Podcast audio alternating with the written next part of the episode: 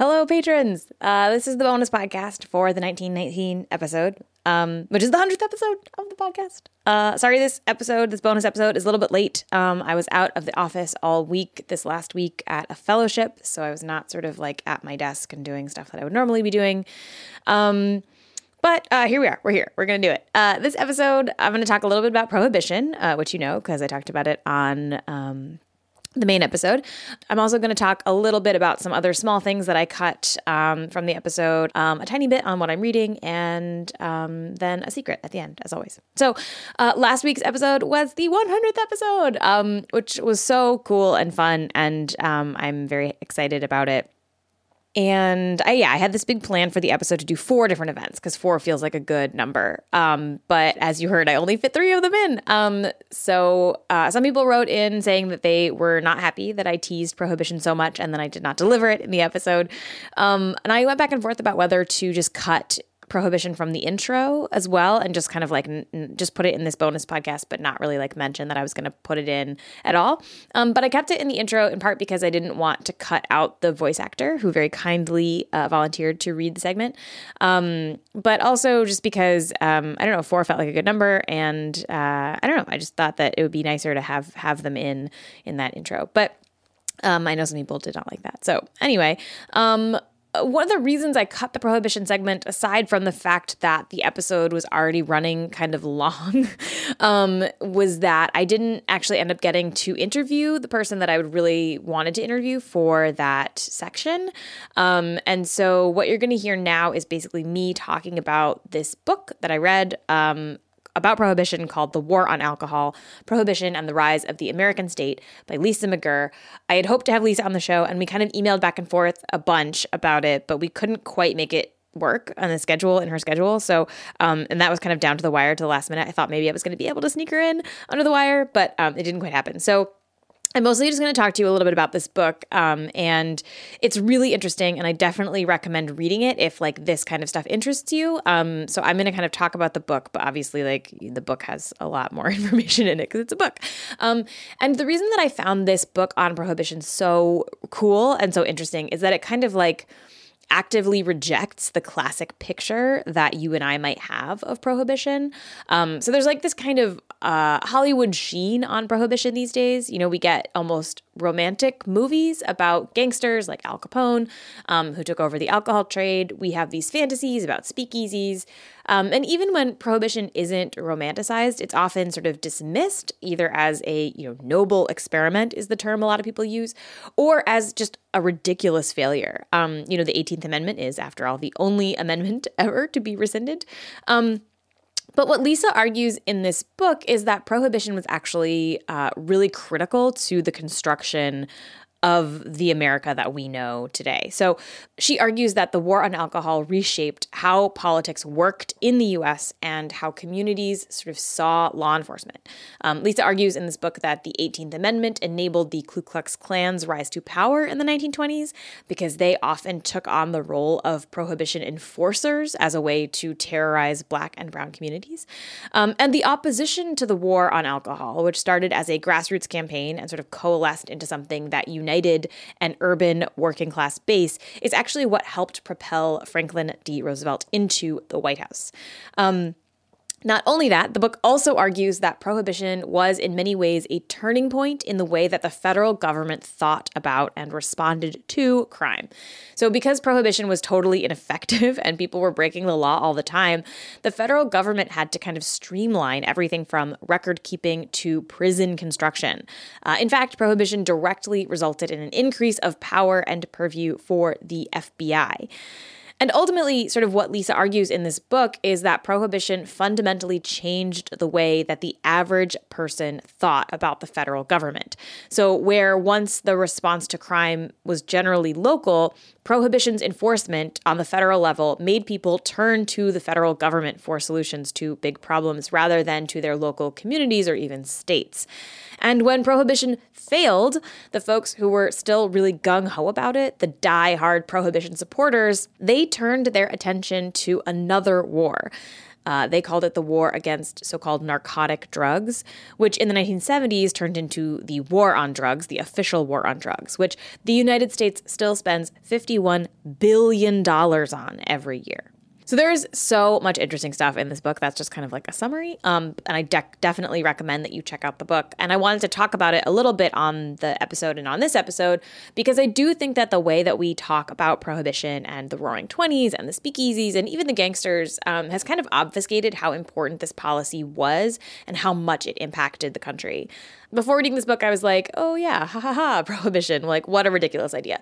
And now I'm like, oh wow, prohibition was a ridiculous idea that also completely reshaped the entire nation in some not very good ways. Um, so again, the book is called The War on Alcohol, Prohibition, and the Rise of the American State.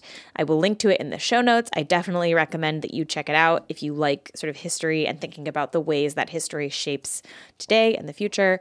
Um, it's super interesting. Um, I got it from my local library, so hopefully you can find it there if you don't want to buy it. Um, and again, it's written by Lisa McGirr, M C G I R R is her last name. And again, I'll link to it in the show notes.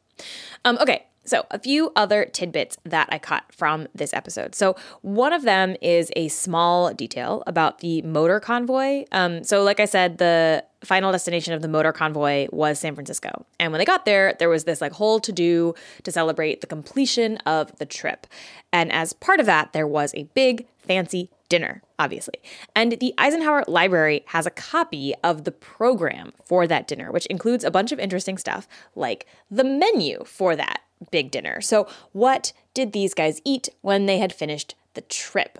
Um, they start with California ripe olives, salted almonds. Then they go to razor clam chowder, Sacramento River salmon, cold on mayonnaise, uh, country fried chicken, hot rolls, evergreen corn on the cob, roast sweet potatoes. Then they got hearts of lettuce with dressing, so salad at the end. And then to wrap up the meal, uh, it was Turkish melon, overland ice cream, coffee, cigars and cigarettes, California fruits, nuts, and raisins. So um, I was actually hoping the menu would be weirder, but it's actually like sounds pretty good to me. Although it's a lot of food, I guess, and in an interesting order. Um, and then later on in the program, they talk about, you know, like who their guests of honor are. And then there's a section called For Your Entertainment. And it lists all of the various um, people who entertained this dinner and there's this like whole list of people. Um, and one of them caught my eye. It's called the whistling doughboy. That's all that you get. It's the only line in here. There's like the san francisco jazz trio the sacramento chamber of commerce quartet. You get names like irma shin the california soprano. And then this is in quotes. It just says the whistling doughboy. And i was like what is that? Um, okay so i tried to look this up and at first i got a bunch of pillsbury doughboy commercials. And then i sort of fell down a little bit of a rabbit hole looking at like old newspapers for any mention of the whistling doughboy. Um, and apparently it is kind of like a, a like vaudeville kind of show put on by a guy who goes by the name Bob White. Um, so I don't still don't totally understand this, but I did read a bunch of these old newspaper clippings, and basically it seems like Bob White is a stage name for a guy who's actually named Herman Kessis, and Herman Kessis was in the military during World War One. Um, fun fact: soldiers during the war were nicknamed doughboys, which I actually didn't know until now, um, and so that's where this name comes from. Kessis was a former doughboy who was very good at whistling, so thus the whistling doughboy. So I'm just actually going to read to you from the February seventeenth, nineteen nineteen issue issue of the Indianapolis Star, where I found a story with the headline Whistling Doughboy is hit at local theater.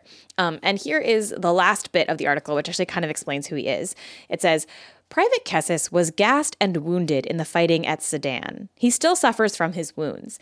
He gives imitations of the songs of American birds, and while in the trenches and in the hospitals, he used his talent for the entertainment of the wounded soldiers, who dubbed him Bob White. So it seems to be that the Whistling Doughboy was a wounded soldier who performed bird sounds as his act, and apparently he was very good at it. So here's another bit from that Indianapolis Star story. It says, Spotting two boys in uniform in the audience, Private Kessis quickly made a change from a mockingbird imitation to that of a German whiz bang.